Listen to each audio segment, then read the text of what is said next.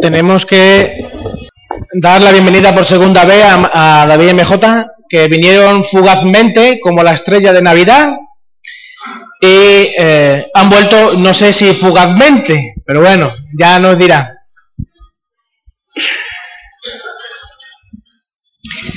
Vamos a, vamos a orar, ¿de acuerdo? Señor, te damos las gracias por poder disfrutar junto en esta mañana de, de darte culto a ti, Señor. Es, es una alegría que tú hayas dotado a algunas personas del don de poder escribir cosas, Señor, como hemos cantado esta mañana, que nos, nos guían, Señor, a, a adorarte y a darnos cuenta lo impresionante que eres tú, que no hay palabra humana que pueda definirte tú. Te has definido a ti mismo de alguna u otra manera para que podamos atisbar quién eres tú, Señor. Y, en esa asombrosa explicación tuya, Señor, nos rendimos y te rogamos que en el resto del culto, Señor, pues nos ayudes a, a discernir claramente lo que tu palabra tiene para nosotros hoy, Señor. Gracias por tu amor, cuida de los hermanos que no pueden estar, anima los corazones decaídos, Señor, y ayúdanos, Señor, a ser verdaderamente hijos tuyos y una iglesia triunfante en el día de hoy, Señor. En tu nombre, amén. Ayer inauguramos el mes de la Navidad, ayer fue día 1 de diciembre, y aunque los centros comerciales se obcecan, se, yo qué sé, de vender, pues adelanta la Navidad casi a septiembre. estás comprando los libros del cole y ya se ve algún espumillón en, algún centro comercial. Es una cosa asombrosa. Diciembre es el mes en el que tradicionalmente pues celebramos la Navidad. Y la Navidad viene de una palabra latina, si no me equivoco, que es la natividad. Y natividad no significa otra cosa que nacimiento. Manolo asiente, eso quiere decir que estoy bien. Gracias, Manolo. Entonces, en la Navidad celebramos la encarnación de Dios. Eso celebramos la Navidad. La encarnación de Dios, el nacimiento, el nacimiento de Dios. Es impresionante.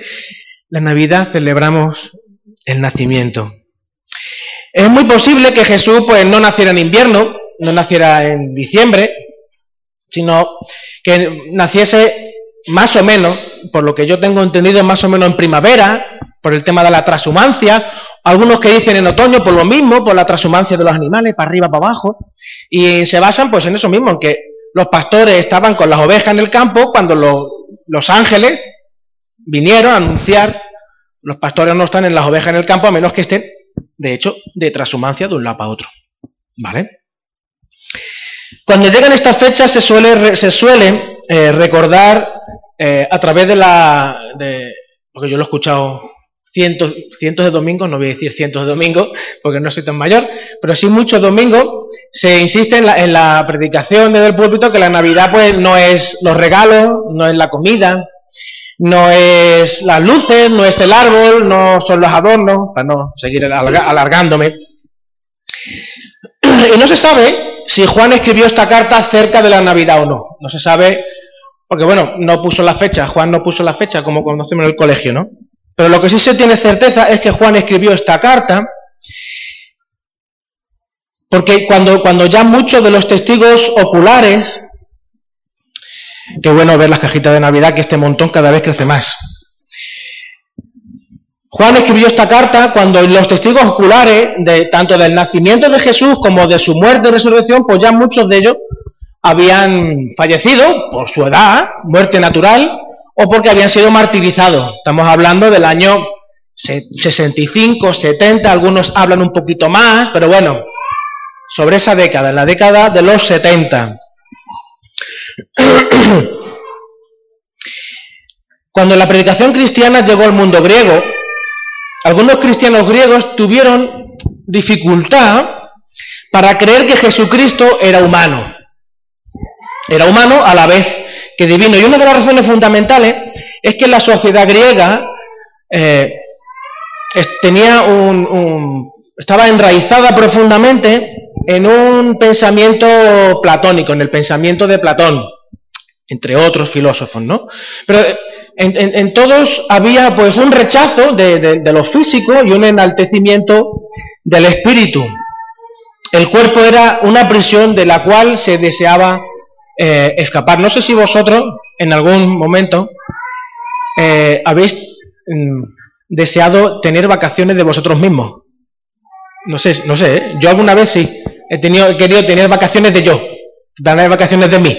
Como estoy tan, tengo tanto ya no puedo más, digo, ojalá pudiera tener vacaciones de mí, pero bueno, no se puede. Porque el cuerpo es una prisión del cual uno desea escapar.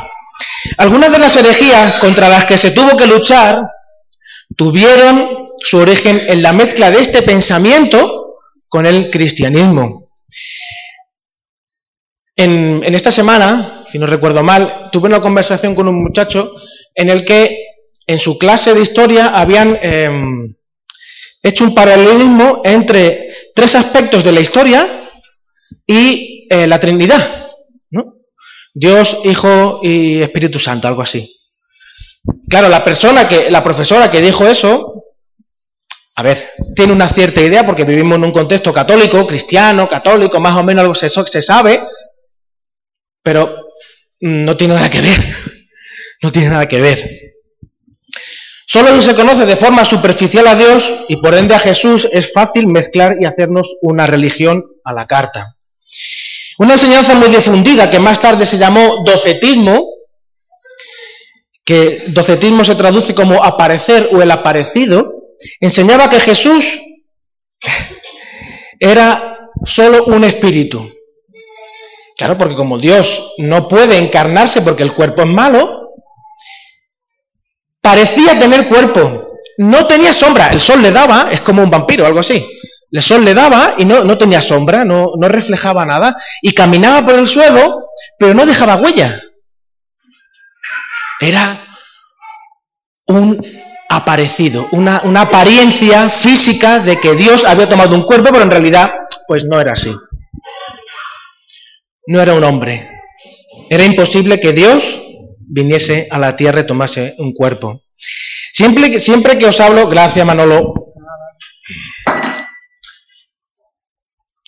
siempre que os hablo de esta carta de Juan, eh, em, os insisto en cuál es el propósito de la carta, para no perder nunca el contexto, porque como también he repetido más de una vez, un texto fuera de su contexto es un pretexto para decir lo que queramos decir. Primera de Juan 5:13.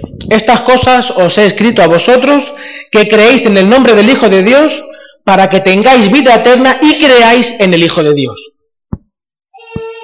Y he descubierto, he descubierto, estaba ahí, simplemente que no lo había leído, que en el Evangelio de Juan, en el último versículo del penúltimo capítulo, calcao.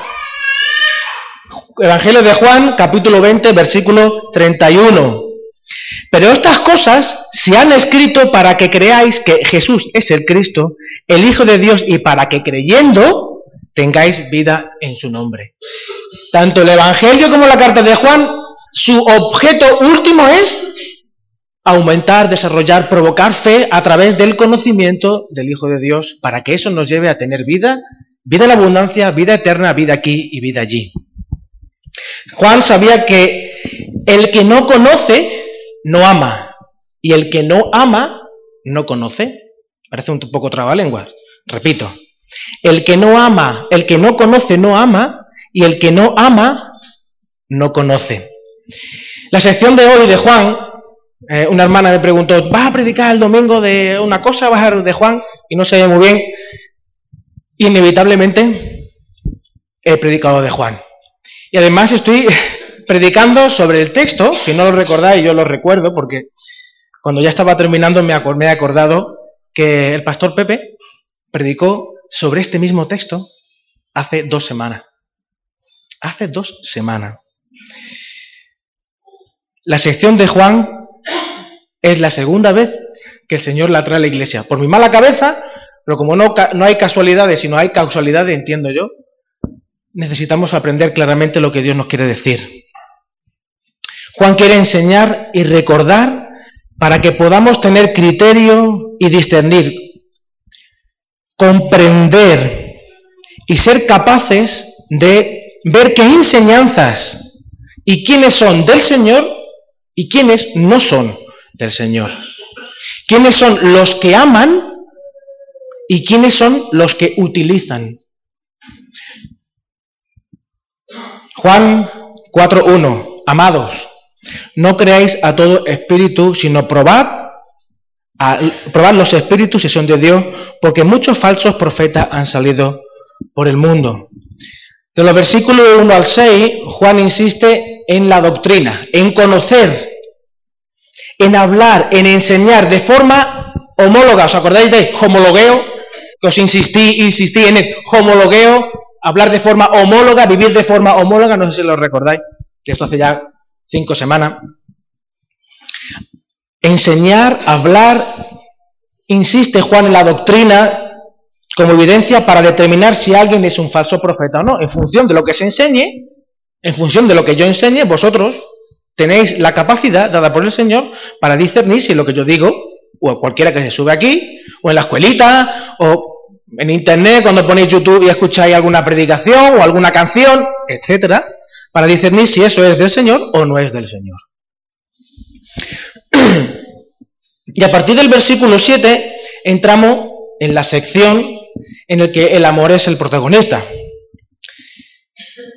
Versículos 7 y 8. Amados, amémonos unos a otros. En griego, perdonadme que lo, lo diga de esta manera, es que es muy bonito. Dice, agapetoi, agapomen. ¿Veis la raíz griega de agape, no? Agapetoi, agap, agapetoi, agape, agapomen. Literalmente, sin embellecerlo, sería, aquellos que somos amados, amemos. Aquellos que somos amados, amemos. Y aquellos que somos amados, tenemos que amar porque el amor es de Dios. Todo aquel que ama es nacido de Dios y conoce a Dios. El que no ama no ha conocido a Dios porque Dios es amor. Impresionante. El amor es el símbolo por excelencia en, este capítulo. Pero claro, ahora llega la Navidad y claro, el amor, el, espíritu navideño, ¿verdad? Todo lo que acompaña a la Navidad, eh, los buenos deseos, Papá Noel con sus regalos. Mm. en nuestra sociedad, el amor también es un, pilar importante. De hecho, en nuestra sociedad eh, se insiste mucho en, afirmar, además rotundamente, que si hay amor, no importa nada más. Si hay amor, los montes se pueden caer, nuestros padres se pueden oponer, mi jefe me puede echar, pero yo siempre te amaré. Nuestra sociedad usa el amor como justificación para hacer casi cualquier cosa.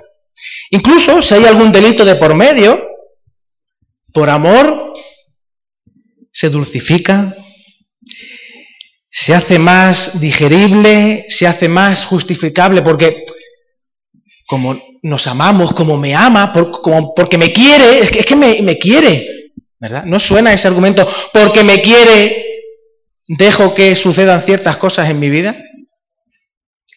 El cine ilustra muy bien todo esto.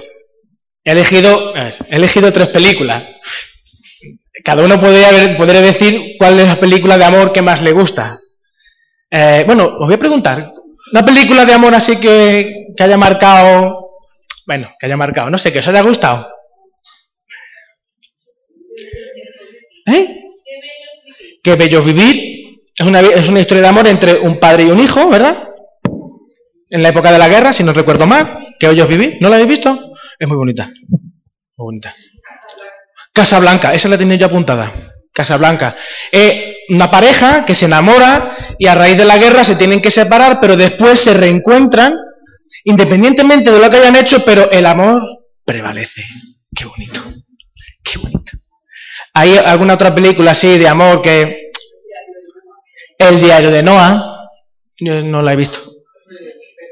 Mm, lo, apuntaré. ¿Cuántos han visto Titanic? ¿No habéis visto Titanic, Cari? Ah, que sí. Antonio, ¿has visto Titanic? Sí, también. Titanic, una historia de amor de estas que uno sabe el final y con todo y con eso va y la ve al cine, tú. Curioso de la película de Titanic. La, yo, yo las versiones más eh, anteriores a las de Leonardo DiCaprio y la otra muchacha que es muy guapa, que no me acuerdo de su nombre, Kate Blanchett, Kate Whitley, eso, mi inglés es muy bueno. Em, pues ella, eh, al parecer, es eh, como el amor de este muchacho libera a esta muchacha de la opresión que recibe en su familia, ¿no? No es, libre para ser ella misma y gracias al amor de este muchacho y a la muerte de sus padres en el barco, pues ella se siente libre, ¿no? Lo último no lo tengáis en cuenta. Y luego, otra peli así, un poco famosilla, son un poco antiguas, Sergio, vosotros quizás tengáis películas un poco más actuales de amor y tal, como a lo mejor tres, metros sobre el cielo, ¿no? ¿No lo has visto? Yo sí, soy un poco ñoño en eso. Eh, Pretty Woman. ¿Quién ha visto Pretty Woman? Oh, un montón de gente, ¿no? Pretty Woman. Un, eh, eh, eh, Cenicienta, pero en el siglo XXI, ¿no? Un hombre adinerado que se enamora de una chica humilde, que se ve abocada a tener que, bueno, hacer ciertas cosas que no tal, a la prostitución, pero se enamoran y una vez más el amor hace que él se reencuentre también consigo mismo y ella sea liberada de ese mundo. Qué bonito es el amor, ¿verdad? El amor es un símbolo por excelencia en nuestra sociedad y nacemos para amar, nacemos para amar. Entonces, ¿de qué nos está hablando Juan aquí? de, qué va lo que nos dice Juan? ¿De qué amor nos habla Juan?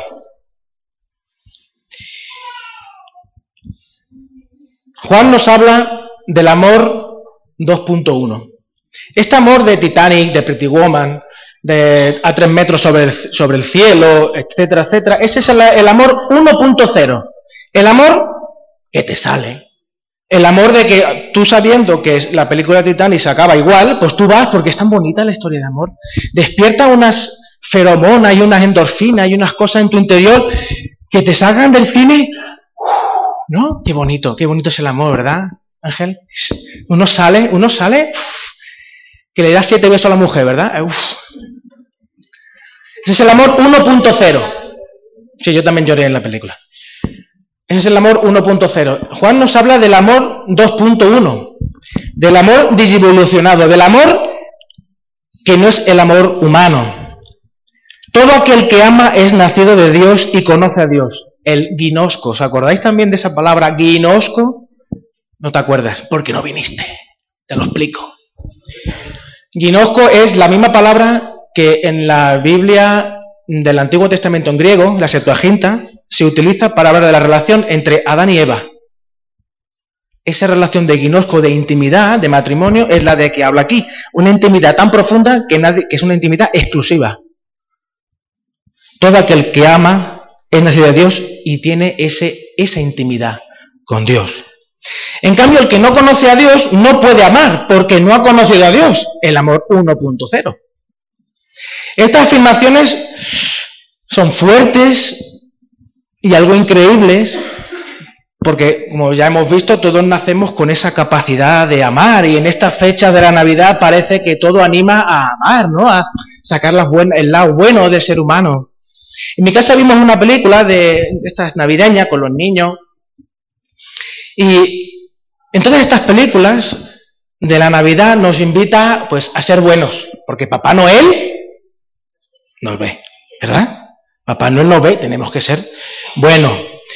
Porque la Navidad, el espíritu navideño nos ayuda a ser solidarios, ¿verdad? Saca de nosotros ese, ese, el empatizar con el otro, el ver la necesidad del otro a pesar de, nosotros mismos. De alguna manera nos quita e, ese egoísmo que podamos tener. El amor es el motor de la Navidad. Juan, siendo consciente de que amar forma parte de la esencia del ser humano, profundiza en el tema para marcar claramente qué es amar. Sobre todo para evitar que nos perdamos en nuestras propias subjetividades. Yo amo a mi manera, ¿no? Yo no amo de la misma manera a Lidia que Manolo la ama. Cada uno ama a su manera.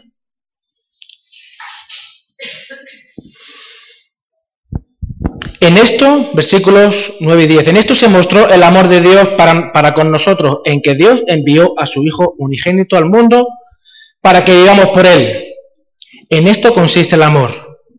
No en que nosotros hayamos amado a Dios, sino en que Él nos amó a nosotros y envió a su Hijo en propiciación por nuestros pecados. Esta palabra propiciación viene de la palabra, de la palabra que eh, es gilasterion. Ah, esa palabra es el lugar donde se hace el sacrificio. El propiciatorio, eso es. en el propiciatorio está la propiciación. ¿Vale? De ahí viene esta palabra. Propiciación. Si leemos con cuidado todos los versículos del 7 al 10, en este caso incluso el 11, que lo voy a leer, Amados, si Dios nos ha amado así, debemos también nosotros amarnos unos a otros. Pues si leemos con cuidado, nos dan... esto se asemeja a mm, cuando uno hace senderismo a subir una montaña. Aquí hay aficionado al senderismo, a mí me gusta, ya que de momento no se puede, pero uno empieza a subir y empieza suave, suave, ¿no? Amados, amémonos unos a otros. Empieza suave, sí, amémonos unos a otros. En esto se mostró el amor y ya empieza la pendiente un poquito más, ¿no? En esto se mostró el amor. El amor de Dios para con nosotros, en que Dios envió a su Hijo unigénito para que vivamos por Él. Muchas veces se nos olvida que a través de la vida de Jesús, no solo por su muerte, sino por su vida, nosotros tenemos vida. A veces se nos olvida. Aquí ya estamos llegando a la parte en la que uno tiene que trepar con las manos, ¿no? En esto consiste el amor. Eh, no en que nosotros hayamos amado a Dios, sino en que Él nos amó a nosotros y envió a su Hijo en propiciación por nuestros pecados. Y el versículo 11 es la cumbre. Amados, si Dios nos ha amado así, debemos también nosotros amarnos los unos a los otros. Yo, no, cuanto más lo leo, en alguna ocasión, de verdad, lo pienso, ¿qué peso más grande? ¿Cómo vamos a amar así?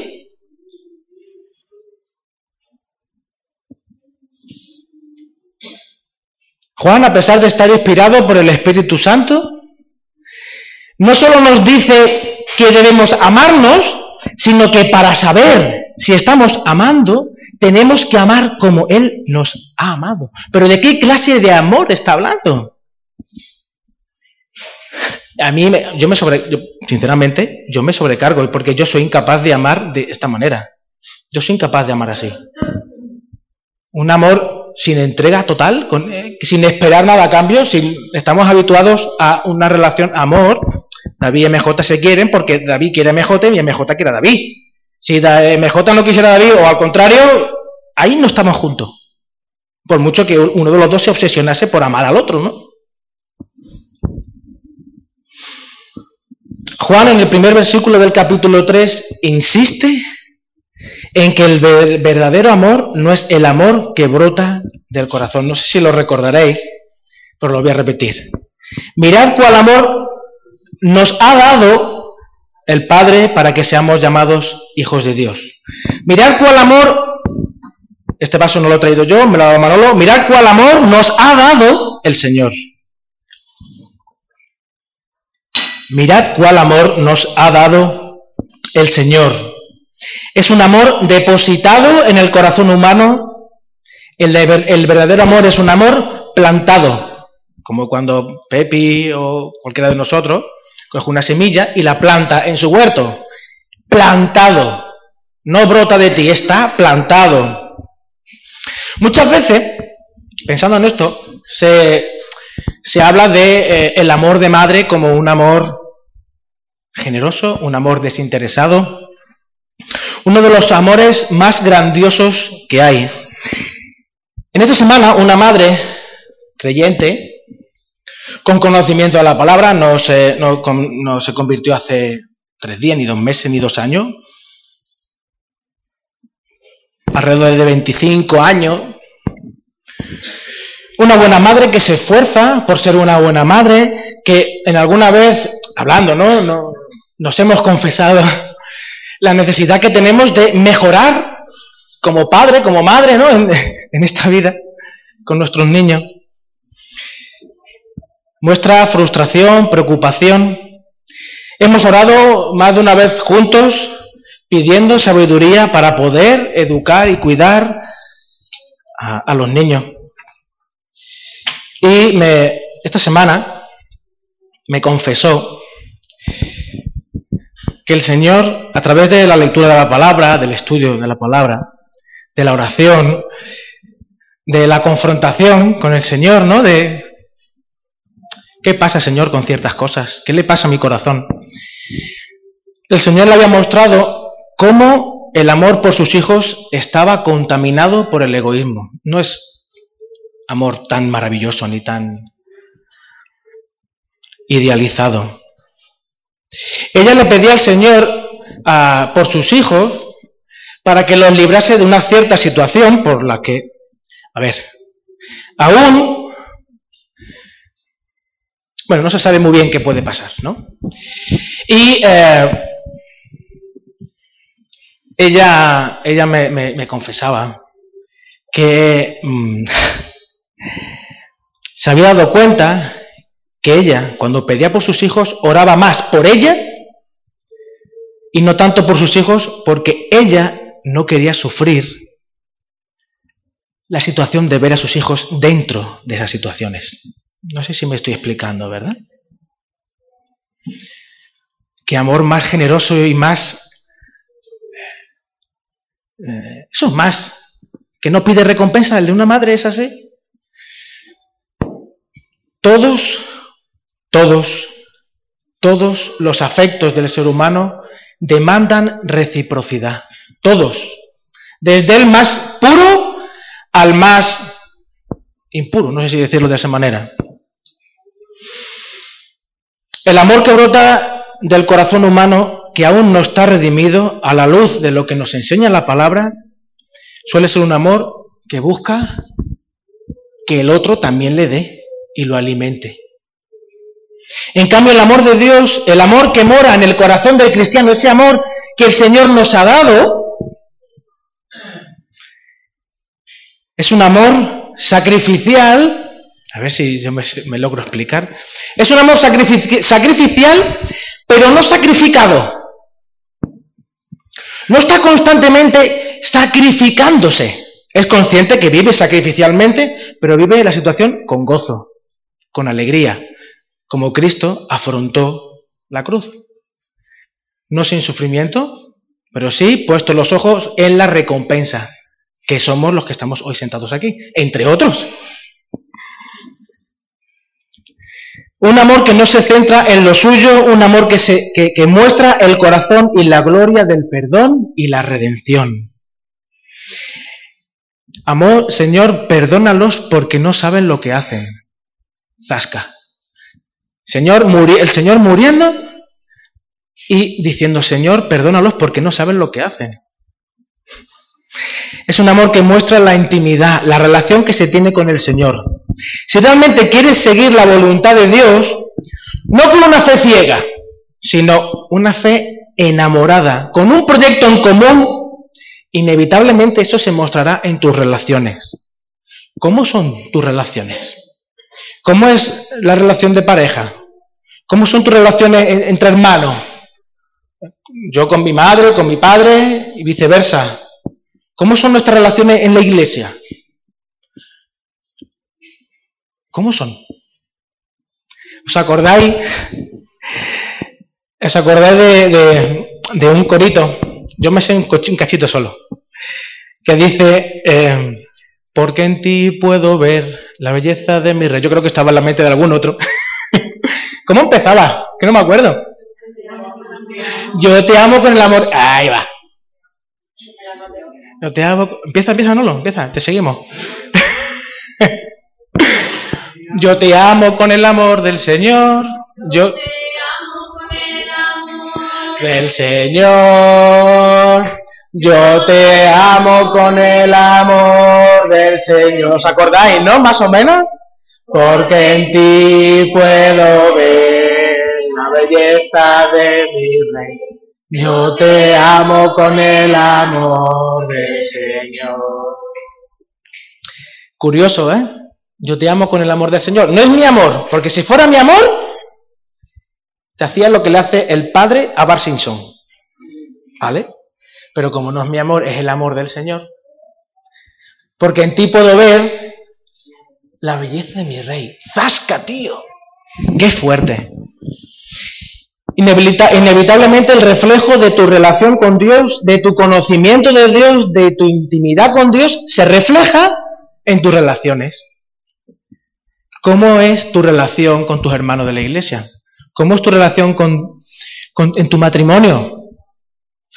¿Cómo es tu relación? ¿Cómo son tus relaciones?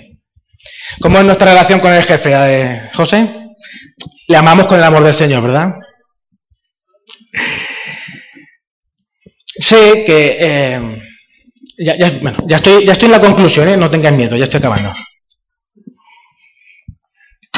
Sé que decir esto, lo, de, lo que hemos cantado, es un poquito arriesgado porque a veces confundimos el fin con los medios. No sé si me estoy explicando. A veces pensamos que lo importante en la iglesia es la unidad en la iglesia, por ejemplo. Pero no, lo importante es nuestra relación con el Señor como iglesia. Y como consecuencia, habrá unidad en la iglesia. Tendremos buena relación con mi cónyuge, etcétera, etcétera. Mi esfuerzo en servir, en ser educado, complaciente, en cuando llegamos a la iglesia, saludar o irme de casa cada vez que David o MJ se marchan, un besito, cariño.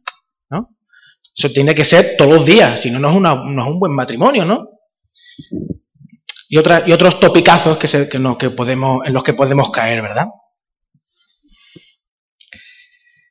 A lo que Juan apunta es a denunciar a aquellos que se dicen cristianos, pero que en realidad no lo son. Que dicen amar a Dios, pero en el fondo solo aman desde un ángulo, desde un ángulo egoísta, anhelando la reciprocidad. Yo vengo a la iglesia a limpiar la iglesia porque espero que la iglesia, cuando venga, ay, Rosa, qué limpio está todo. Gracias, Rosa. Y Rosa es canijilla, pues se pone más gorda que yo. Perdón, Rosa. Etcétera, etcétera, etcétera. Esto, si Rosa hiciera eso, Rosa estaría usando a nosotros, no nos estaría amando, nos estaría usando para su beneficio. A lo largo de la historia de la Iglesia se ha visto como la fe en Jesús liberadora y llena de vida, con el tiempo y el pasar de los años, se vuelve rígida y legalista, en la que se enseña doctrina sin amor, esto hay que hacerlo así y así, o en la que se dispensa misericordia sin temor a Dios. No pasa nada, hermano, entra, entra, entra, no te preocupes. El Señor nos ama a todos. Estas comunidades anteriormente vitales, fuertes y energizadas por, la presencia del Espíritu Santo han terminado desapareciendo y en algunos casos solo nos queda el recuerdo de ruinas, de algunas ruinas, ah, pues aquí estuvo la iglesia de tal, o esta discoteca era la iglesia de Pascual. Sí, sí, sí, sí, es cierto, te lo digo en serio. ¿Qué legado vamos nosotros a dejarle a nuestros nietos? No tanto a mis hijos, porque a mis hijos más o menos, pero yo digo a los hijos de mis hijos. ¿Qué legado le vamos a dejar? Vamos a dejarle una, un edificio, mm, bueno, que aún hay que arreglar y todo eso. O le vamos a dejar realmente un testimonio de un Cristo vivo que vive con nosotros aquí. Juan nos recuerda que solo podemos amarnos verdaderamente cuando vivimos como Jesús y amamos como vivimos como Jesús y amamos como Dios. Repito, vivimos como Jesús y amamos como Dios, con el corazón abierto y la cara descubierta a las inclemencias de las relaciones. ¿Recordáis Jesús a quién le echaba bronca? ¿A quién le echaba bronca Jesús? Pero, ¿quiénes eran los fariseos? Ya, pero no me refiero, no, estoy, sabían, gente que sabía. En cambio, otra gente que también sabía, pero que luchaba por intentar hacer las cosas bien, como aquel que se puso detrás de la columna esa de madera, yo no sé si lo habéis visto alguna vez, un hombre que se puso ahí detrás, un hombre, una, una, persona se puso ahí detrás y decía, Señor, eh, sé propicio a mí,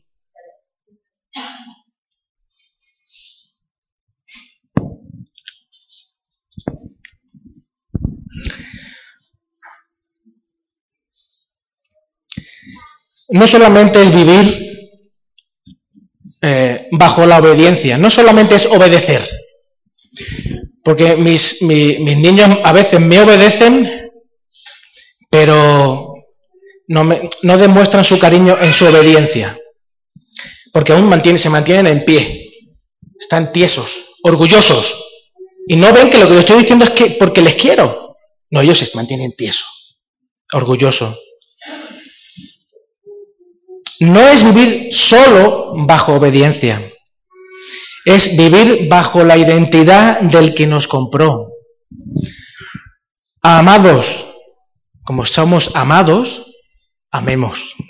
Unos a otros, porque si tú amas, demuestras que el Señor está en ti y das testimonio a ti mismo, a la comunidad y al mundo de que Dios está vivo en tu vida. Permitamos al Señor amarnos y descansemos en su amor. Que encontramos algún hermanito o alguna hermanita que dice alguna barbaridad o que incluso, escucha, que la lía, que la lía, que sí, que Rubén la puede liar. Sí, yo, sí, el pastor de la iglesia la puede liar. Amemos, amemos. Si me tenéis que echar bronca, amemos, amemos. Porque una cosa dicha con cariño hace que las personas realmente hagan lo que Dios quiere, se conviertan al Señor, porque en esa persona puedo ver la belleza de mi rey. El Señor no cesa de insistir en Juan que cuanto más se conoce al Señor, más profundas, saludables y llenas de misericordia son las relaciones en las que vivimos. Más misericordia tengo con mi mujer y mi mujer conmigo, mi mujer tiene mucha conmigo. Porque, bueno, vosotros no vivís conmigo, pero tengo planes.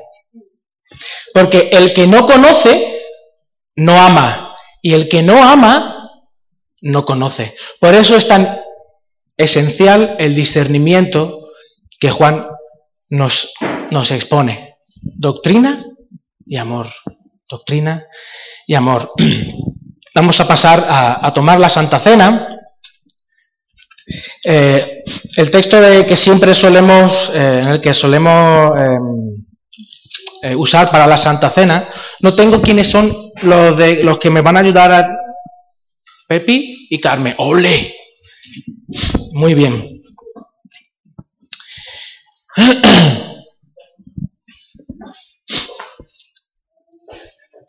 aquí está.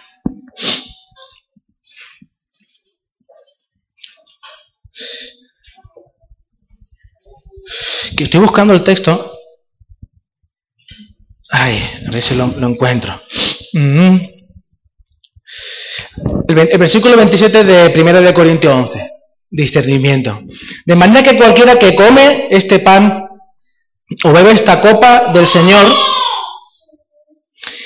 indignamente será culpado del cuerpo y la sangre del Señor. Por tanto, pruébese cada uno a sí mismo y coma así del pan y bebe de la copa, porque el que come y bebe indignamente sin discernir, sin entender, No tanto que esto es pan, porque esto es pan, y por mucho que yo haga cruce u otra persona haga cruce encima de esto, esto sigue siendo pan. No hay nada mistérico aquí. Juicio, come y bebe para sí. ¿Cómo son nuestras relaciones? ¿Cómo son nuestras relaciones? Ahí está. en, el, estudio del, viernes recordé una cosa que no suelo decir mucho y hoy pues toca decirlo. Que cuando vayamos a participar del el pan y el vino, pues bueno, todas las personas que digamos están autorizadas tienen bueno, el permiso del Señor, todo el mundo puede tomar. Pero de alguna manera el que tiene pues la, autoridad o, simplemente puedes disfrutar de esto, son aquellas personas que han sido bautizadas, como indica el Nuevo Testamento, que son personas adultas, creyentes, que, han tenido un encuentro con el Señor y que además tienen comunión o están en comunión con su iglesia. ¿De acuerdo? ¿Por qué? Porque, ¿Por qué en comunión con su iglesia? Porque la Santa Cena la celebró el Señor con sus discípulos formando una comunidad. Esto es un símbolo de permanencia, de pertenencia, de pertenencia. Em, os voy, a pedir a, a, Pepi que dé gracias por, por el pan.